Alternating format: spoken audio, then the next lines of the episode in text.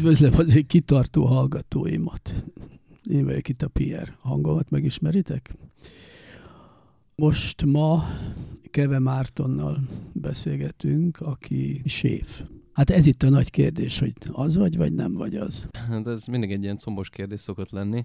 Én nem szeretem a séf megnevezést, ez az én személyes szuverén véleményem. Én még abban nőttem föl, amikor szakmailag, amikor a séf az a szószoros értelmébe vett 1, 2, 3 istencsillagos, francia, süveges, 15-20, akár 30 éves pályafutás után lévő nagyon komoly tanítómester, az nekem a séf. Most a mai világban azért felgyorsultak annyira a dolgok, hogy tehát más pályán működünk, egész egyszerűen ezeknek a régi nagy intézményeknek én úgy gondolom egy kicsikét vége, tehát én inkább egy jó kézműves emberként tekintek magamra, egy szakácsként. Azt mondtam, mi az eredeti foglalkozásod? Hivatalosan én szakács vagyok, de mérnökinformatikát hallgattam. Na várj, és melyik volt előbb? A mérnökinformatika. Tehát akkor utána lettél szakács. Igen, ez volt a... És miért is? Csapnivalóan béna mérnökinformatikus voltam, az igazság. Most ezt így utólag könnyű bevallani, de akkor egy fájó pont volt az életben. Egészen egyszerűen én úgy gondolom, hogy mint egy kétkezi mesterember szerintem talán jobban működök. A mérnökinformatika az nem nekem való, tehát egy helyben ülni. Te hova valósi vagy? Dunajvárosi.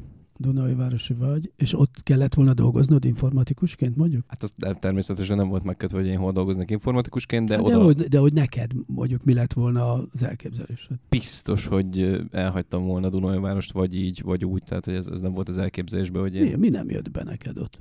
Hát, ott születtél, nem? Hát figyelj, Dunajváros a szívem csücske, az otthonnak a megtestesítője, de azért ez egy kisváros. Én azért ennél többre vágytam szerintem a kezdetektől fogva. Na de annyira többre vágytál, hogy fogtad magad, és az országot is elhagytad. Mikor is volt ez? 2009. Október, november? Tehát mint informatikus elhagytad az országot? Nem. Tehát én kiestem a főiskoláról, ez 2006 vagy 2007, ha jól számolom, és utána én elvégeztem egy gyors talpaló szakácsiskolát, még ott helyben Dunajvárosban. Ó, és ki tanított téged? Helyi tanárok. A tanári gárdapest. És mit tanultál? Hát nem sok mindent. Meséljél! Hát volt gépírás órám, ami egy szakácsnak ez egy borzasztóan fontos szakmai kompetencia, ugye, hogy megfelelő helyen tudja vakon lenyomni a billentyűket.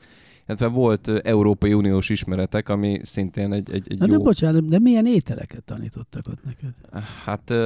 Megtanítottak hagymát vágni, vagy mi? Nem, hát kaptunk egy ilyen receptkönyvet, szerintem ez a Venice-féle valami csoda lehetett, amiben volt ilyen, hogy pörkölt, nem tudom milyen tokány, meg nem tudom micsoda, és ezeket így meg kellett tanulni. Volt... Sok liszt, sok... jó csúszmákosra, jó szétfőzve, ahogy illik. És akkor mi, ott kiabáltak veled egyébként, ha mondjuk esetleg eltértél? Nem, kiabálás nem volt egyáltalán. Nem volt. Mondták, hogy sok liszt legyen benne, kész. Hát így igen, nagyjából ennyi volt. És akkor volt nekünk egy ilyen vizsgánk, ott szépen lepecsételték, megkaptuk. De nem tűnt fel neked, hogy amit tanítanak neked, az még ahhoz sem hasonlít, amit otthon lettél? Hát persze. Figyelj, akkoriban, tehát ez ilyen 2006-7, akkoriban azért már volt egy kis mozgolódás. Tehát hogyha az ember nem volt teljesen vak, és mondjuk az interneten kicsit böngészett, akkor tudta, hogy ez nem a valóság. Tehát, hogy akkoriban már ment egy-két jobb blog. Tehát én tisztában voltam vele, hogy ezért ez nem az, amit én csinálni akarok, úgyhogy ez egy ilyen jó tanítás. Na de hagytad magad, hogy erre a pályára irányítsanak ilyen módon? Nem, ez egyáltalán nem volt célba. Tehát a főiskola után visszamenni úgymond egy kvázi középiskolába, érted? Tehát, hogy abból a liberális rendszerből visszamenni egy középiskolába, ez borzasztóan derogált nekem, de úgy voltam vele, hogy kell a papír, és akkor ezért hajlandó. De miért kell a papír? Te már mit terveztél? Egy kezdőszakát. A világot akartad meghódítani ezzel? Nem. Szó nem volt róla. Nekem tényleg csak az kellett, hogy legyen valami biztos pont ebben az egészben, hogy ne úgy kerüljek be. Hát most utólag visszagondolva elpazarolt 2 év volt, mert igazándiból most ezt a 2 évet, hogyha tehetném, akkor vennék egy repjegyet Párizsba, és onnan kezdeném. Jó, oké. És mikor vetted meg a repjegyet? 2009-ben. És hova? 2 évvel később. Londonba. Sőt, nem is Londonba, bocsánat. Harryfordba. Sőt, Bristolba landoltam. Oda megérkeztél, volt 20 font a zsebedbe, és? Hát nem 20, 200 valahány font. Egy ismerősömnél dolgoztam eredetileg, de ott is ilyen gyorsítópályára kellett állni, mert egészen egyszerűen ott is magyarokkal voltam körülvéve. Én pont ebből akartam kiszakadni, hogy basszus, hát hogyha már kijövök Angliába, akkor nem magyarokkal dolgozok, és akkor én onnan szépen lecsatlakoztam, és akkor elindultam a saját utamon, és akkor az első ilyen állomás az Cardiffban volt, ez Walesnek a fővárosa. ami azért nem egy kulináris főváros. Szeles hely. Egy szeles, hideg város. Amúgy gyönyörű szép, én a mai napig nagyon szeretem, de az tény, hogy a kaja szempontból ez egy ilyen abszolút teljesen elhanyagolható valami. Hála Istennek hamar be is ismertem, viszont arra jó volt, hogy nagyjából sebességbe kapcsoljak. Tehát... De miért te azt mondtad, ott mondjuk bement egy étterembe, azt mondtad, hogy szakács vagyok, próbáljatok ki. Igen. Nem, ez így volt. Tehát bementem, mondtam, hogy ez van, mondták, hogy jó, gyere, mutasd. És mit mutattál nekik? Amit tudtam, amit összeolvasgattam. De akkor azt, amit tanultál Dunajvárosban, vagy valami más? Nem, hát az már az én saját önképzési folyamatom. Tehát, hogy de az önképzési folyamat, ez mit jelentett? Hát autodidakta módon, amit tudtam, könyveket megvettem, abból elkezdtem olvasni. Tehát, hogy ez egy ilyen paralel két valóság. Ugye létezik ez az iskola, amit ők ott tanítanak, amit meg kell tanulni, meg létezett az, amit én igaznak gondoltam, az, amit mondjuk külföldről megvett szakácskönyvek, és nem is fog eszembe jutni, de volt egy nagyon jó... De főztél otthon? Persze, hát ez folyamatosan. De kinek, a családnak? A családnak, igen. És ők mit mondtak? Hát ők örültek neki.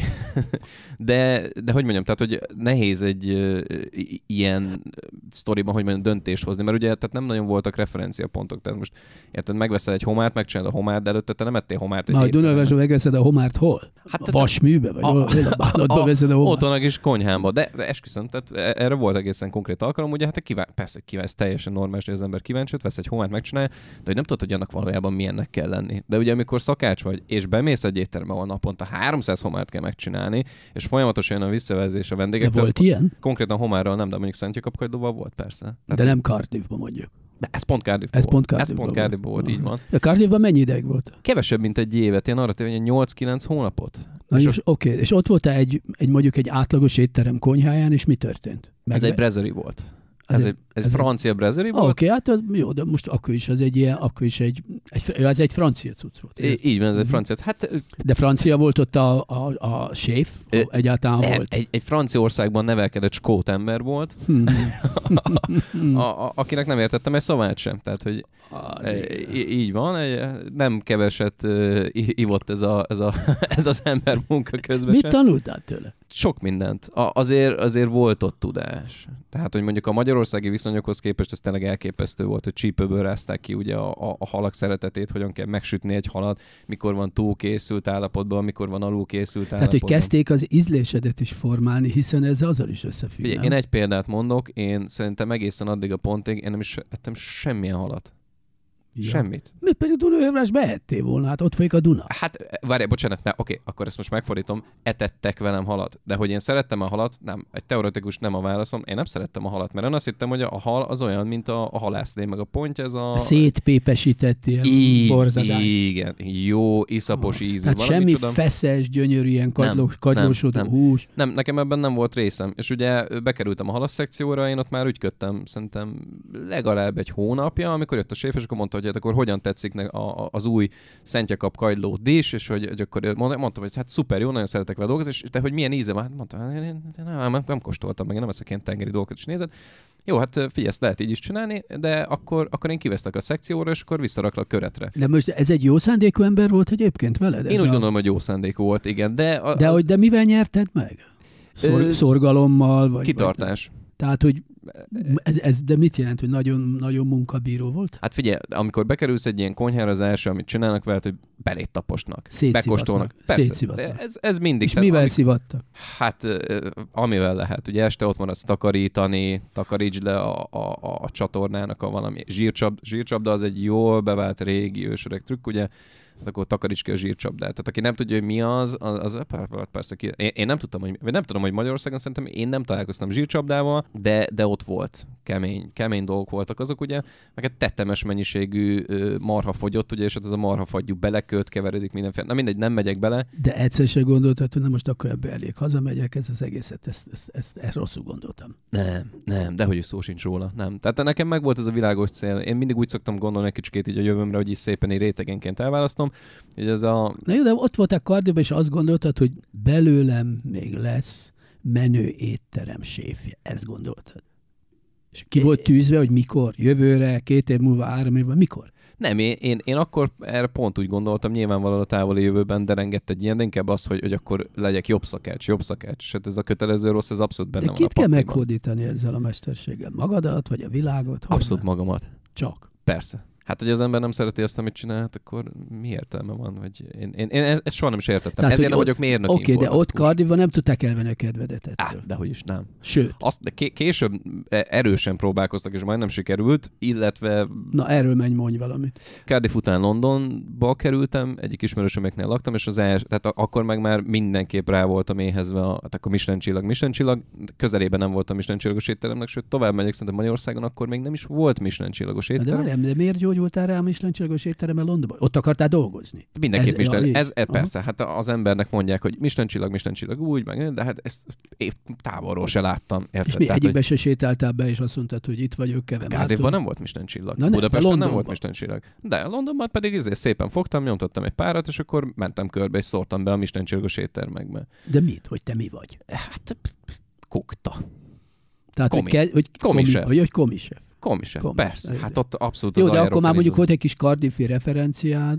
Hát az kevés. Az nulla.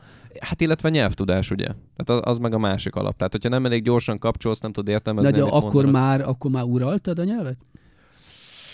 Nem mondanám. Nem. Az inkább rá én szerintem nekem egy 3 éves ilyen betanuló periódus volt így angolból, mire azt mondom, hogy így tudtam érvényesülni, addig azért elég nagy kínzás volt. Tehát ezért én nem úgy mentem ki, hogy tudtam angolul, tehát hogy ez távol áll a valóságtól. Mm-hmm. Nyilván én akkor úgy gondoltam, hogy én aztán nagyon tudok. Ez mi a te kedvenc ételed egyébként? Amikor oda mentél, mondjuk kimentél, akkor mit szerettél úgy igazából? Mit ettél? Hát erre nem is emlékszem megmondani. Nekem szerintem ilyen nem is volt. Hát nem, jó, de valami. Nincsen kedve. De bármit megettél? Tök mindegy, táplálkoztál csak? Nem, én azt mondom neked, hogy talán válogatósabb voltam az átlagnál gyerekként, és mondjuk egy olyan 16-18 éves koromra egy kicsikét nyitottabb lettem így a dolgokra, de mint említettem, például halat nem. De azóta persze igen. Abszolút.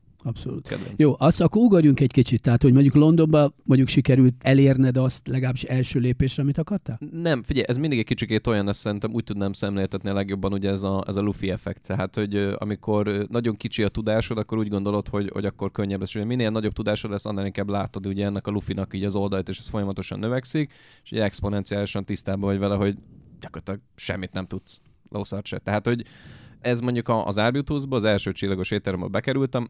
Egyből hogy hívják ezt az éttermet? Arbutus. Ez már sajnos nem létezik, ez egy csillagos étterem volt, egy márszei bistró. És az ott volt egy mestered? Nem. Érdekes módon ott nem volt mesterem, ő később jön be a képbe, de az viszont egy nagyon kemény konyha volt, egy nagyon durva környezet, nagyon ordítozós, nagyon temperamentumos. Megpofoztál te valakit ott? Na, nem én, uram. És téged? Nem pofoztak meg, de a napi... Akartak? De hogy én adtam indokot persze jó párszor, tehát nagyon béna voltam. De miben voltál béna? Lassú voltál, rossz voltál? Lassú. Tehát figyelj, amikor bejön ide... Tehát mindig visszakérdeztél, mert nem is értetted, amit mondtál. Persze. Figyelj, ide úgy jönnek be ezek a francia gyerekek, hogy nagyon jó az iskolájuk. Minden alapvető dolgot megtanulnak, tehát hogy varázsszóra egy csettintésre tudják, hogy ja, a szuboáz az ez, a montázs az ez, tudják az állagot, tudják, tehát érted? Világos, tehát hogy ezekkel a vezényszavakra rögtön tudják. Persze, hát ez nekem nem volt. Tehát én kínkeservesen, véresen verték belém ezt a dolgot. És ott ugye, mint említettem, hogy ez a fizikai fenyítése volt egy ilyen ritka dolog. Volt, akit megégettek a pellet knife-val, ha nem figyelt oda, fáradt volt, ugye napi 16 óra munkákról beszélünk, ezt heti 5 napba, 6 napba, attól függően, hogy éppen hogy ez egy szuper kizsákmányolás valójában. Hát ha tudnád, hogy mennyit kaptam ezért, az valós kizsákmányolás volt. De ez az ára mondjuk a tudásnak? Utólag visszagondolva nem, de akkor szerintem nekem ez jót tett. Ez egy ilyen katonás rendszer volt, ami mondjuk nekem abszolút hiányzott. Tehát ugye én az a generáció vagyok, aki már nem volt katona. Tehát ez nálunk abszolút hiányzott. Én nem szívesen tekintek vissza arra a korszakra, de az tény is valahogy egy kicsikét úgy helyre rakott így agyban, hogy basszus, azért egy kis elkényeztetett gyerek voltam, egészen addig a pontig. Ott viszont hamar be kellett ismerni, hogy... Mikor jött a mester a képbe? Mester a képbe, gyorsan most így átugrom, csak így jobban érthető lesz, tehát az Arbutusból kiestem, és utána bekerültem a Móróba. Ugye akkoriban a Móró az egy nagyon menő észak-afrikai, dél-spanyol valamicsoda volt, és ugye hát, hogy kiszakadva ebből az ilyen nagyon erőszakos francia konyhából, ez egy ilyen, hát egy abszolút novum volt nekem, ugye, hogy ezt így is lehet csinálni. Ez egy lazább dolog. Lazább volt, nagyon jó fejek voltak, de oda is még nagyon kevés volt a tudásom. Kirúgni nem rúgtak ki, de úgy finoman mondták, hogy azért neked még kell tanulnod, és akkor... De egyébként az, hogy tanulj, őt nem tanítottak, legfeljebb, ha te ellestél valamit, akkor azt megtanultad. De egyébként senki nem mondta azt, hogy nem fogta a kezedet, hogy akkor ezt így kell csinálni. Amit láttál, az a tied. Igen, amit Hát meg ugye most nézd, ez egy gyakorlati szakma, tehát ezt tisztázzuk. Az, amit te mondjuk elméletben megtanulsz, az maximum 3-4-5%-el felelős annak. Ez gyakorlatba ültetve teljesen máshogy néz ki. Hát jó, világos a napi munka, amikor ugye iszonyatos nyomás is van, nem is szabad elrontanod, ugye az nyilván megedz. Mentálisan igen, fizikailag viszont rohadtul lefáraszt. És ugye egy idő után a fizikai fáradtság, a mentális fáradtság kárára megy.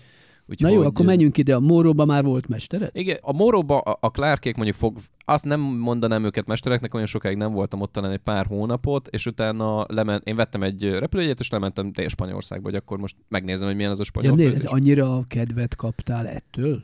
Igen, meg hiányzott a napfény, kíváncsi voltam, mi van ott lent, és akkor úgy lekerültem. De az, hogy ilyen kalandor vagy, az teljesen normálisan jött neked? Szerintem igen. Ezért érdekes, hogy nem is nagyon szoktam gondolkodni, nekem ez egy természetes döntés volt. De eszedben nem jutott, hogy mondjuk gyorsan visszagyere mondjuk, nem tudom, Pécsre, és akkor ott valahol dolgozzál. Isten ments, nem, erről szó nem volt. Nem, hát ezek sokkal izgalmasabbak voltak. Hát most elmegyek Pécsre, mit medvehagymát szedjek, vagy érted, amit mondok? De nem, de azt kérdezem, hogy eljutottál ott egy olyan szintre, mondjuk a Dél-Spanyolország előtti útnál, hogy azért ott már valamennyi önbizalmad kellett lenni, hát valamit már tudtál. Jó, hogy mondjam, tehát ez nem lineáris szerintem. Tehát ez nem úgy működik, hogy szépen folyamatosan szedegeted föl, és akkor, hogy nem tudom mi, hanem sokkal inkább egy ilyen színuszgörbeszerűen, ugye néha vannak mélypontok, és akkor ezek a kilengések... Te kis informatikus, látom, hogy ezt megpróbálod ezt egy ilyen nyelvre fordítani. Nem, de tényleg ez más... Mi volt Dél-Spanyolországban? Nagyon jó volt, nagyon napfényes, nagyon szép, el tudtam menni stázsolni, és egy nagyon jó helyre, szuper volt, és utána vettem vissza a repjegyet, mert a barátnőm Londonban volt, és az fontosabb volt. Ah. Úgyhogy visszakerültem, és akkor megint szépen bekerült. Cherchez la femme. Ja, abszolút.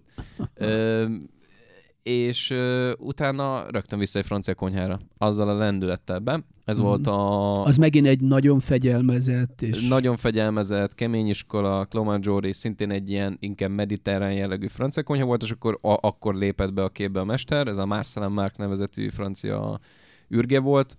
Na, ő már inkább a séf archea típusa. Tehát, hogy ő egyébként foglalkozott veled személyesen? Ő persze. De miért? Látod benned fantáziát? Én úgy gondolom, hogy benne megvolt az a ritka, hogy is mondjam, az ilyen tanító... Igen. Tehát ez nem minden séfben van. Van, aki leszarja egészen konkrét. Ő nem ez volt. Ő, hogyha látott valami kis szikrát valakiben, nem tudom, akkor ő nekiállt, és akkor elkezdte polírozni. A maga módján hozzáteszem, azért neki is voltak kemény korszakai, tehát ezt mondták is, hogyha a séf rááll az ügyedre, akkor baszhatod. Hát akkor annyi volt.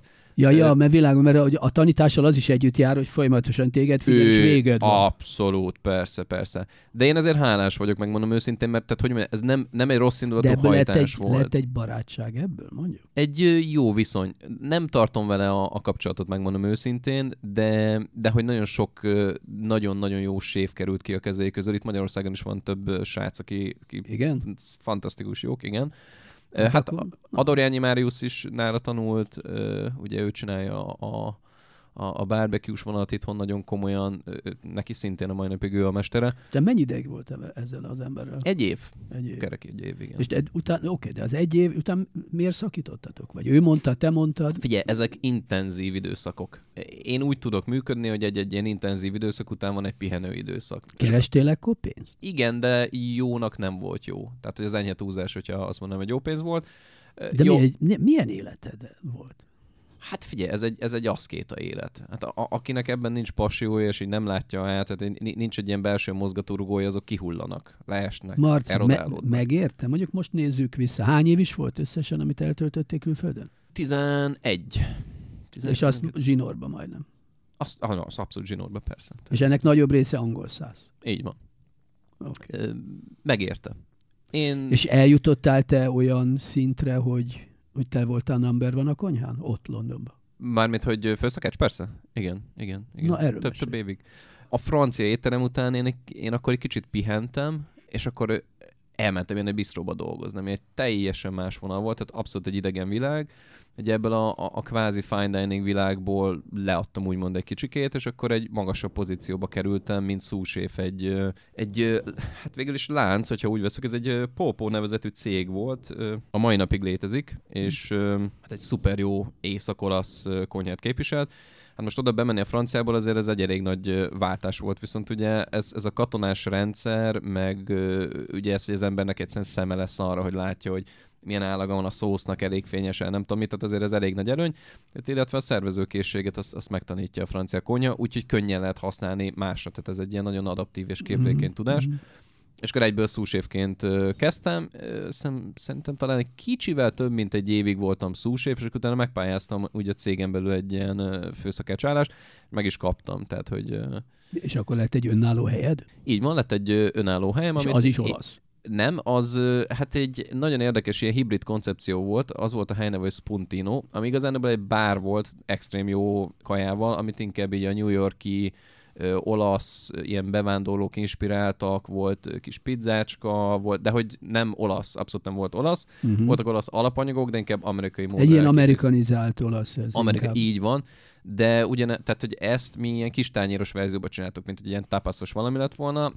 Hát ez ilyen bar food volt, nem? Igen, bar food, abszolút imádták az emberek, nagyon jó eltöltött idő volt, iszonyatos tanulgörbe, tehát hogy ott viszont megtanultam menedzselni embereket.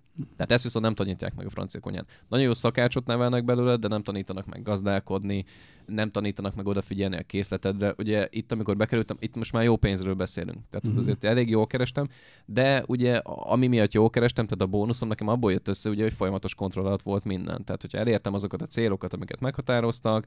Hát itt mondjuk itt menedzser voltál. Így van, tehát menedzser voltam, ugye, hogy jól bántam. És a konyhai személyzetet kellett valahogy erre összpontosítanod. Pontosan így van. Tehát, hogy benne volt, az is egy ilyen kritérium volt ebben a rendszerben, miután megkaptad a bónuszod, hogy jól bánsz az emberekkel. Tehát, de mondjuk kreatív értelemben mit jelentett ez? Lehet keményen is kormányozni, lehet puhán is kormányozni. Hát most a kreatívat úgy értem, hogy a választék, tehát ami az étlapon van, ételek. Az étlapon, az én voltam abszolút. Tehát, hogy nem igazán kötötték meg a kezemet, nem volt ilyen, hogy hát akkor most... Most egy nagyot kell ugorjunk, ugye, mert most már itthon vagy több mint egy éve, igaz? Így van. És most van is egy helyed, ez mi pontosan? Egy tajvani bistró. Na, most ezért én majd tudtam, oké, csak akartam.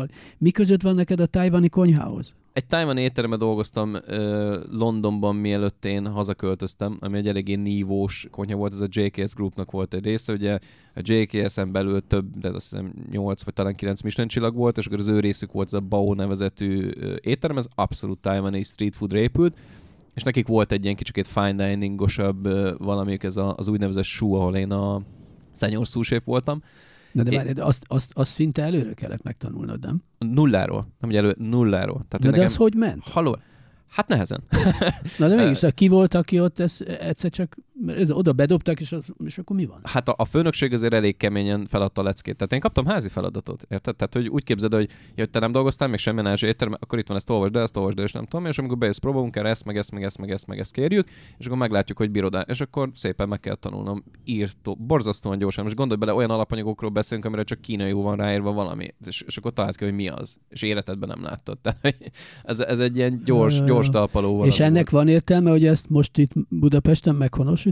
Valójában? Valakivel közösen van, ez úgy tudom, hát valakinél vagy így alkalmazásban, van. Igaz? Így van, tehát van itt két ilyen üzlettársam, és akkor itt mi hárman vagyunk aktív szerepben, és én abszolút úgy gondolom, hogy ez nem igazán. Tehát, hogy kínai étterem van, de hogy ez az ilyen lazább, bisztrósabb kínai valamicsoda, ez még annyira talán nem ismert. Meg ugye a Tájványról azt kell tudni, hogy ez egy kicsikét olyan félút a kínai és a japán, meg talán mondjuk a nyugati konyhák között. Egy elég jól átjárható valamicsoda, és nagyon játékos, ugye, nagyon mókás dolgokat ki lehet hozni belőle, és igazán úgy, hogy az ember autentikus marad. Úgyhogy nekem ez egy kicsikét ez a tájvani dolog. De bocsánat, szóval ez nem volt egy nagy bátorság a részéről, hogy pont mondjuk abban a műfajban nyitottál itt Budapesten, amelyekből a legkevesebbet tapasztaltad meg külföldön? Nem. Én nem gondolnám, mert ez nekem is egy jó tanuló görbe. Tehát, hogy abszolút van benne. Tehát én szeretem ezt tenni. Én tehetném, otthon is ezt tenném. Tehát, hogy igazán ez a legmélyebbről fakad ez az egész szeretet így az ázsiai konyha iránt. Úgyhogy én ezt szeretném, hogyha mások is ugyanúgy szeretnék, mint én. Rendben van. Hát itt az időből kifutottunk, az a nagy igazság, úgyhogy pedig hát most nyilván végtelenség dumálhatnánk erről. De igazából tényleg ezt akartam megtudni, és én egyébként kóstoltam ezt, amiről most beszélsz, tehát ez nem titok. Meglepően jó, és tényleg nagy mértékben különbözik attól az átlagostól, amivel itt lehet Magyarországon találkozni, úgyhogy én ehhez sok sikert kívánok neked. Köszönöm. És aztán még lehet, hogy még lesz alkalmunk beszélni, úgyhogy most elbúcsúzom tőletek, remélem tetszett a Keve Mártonnal való beszélgetésem. Sziasztok! Szevasztok!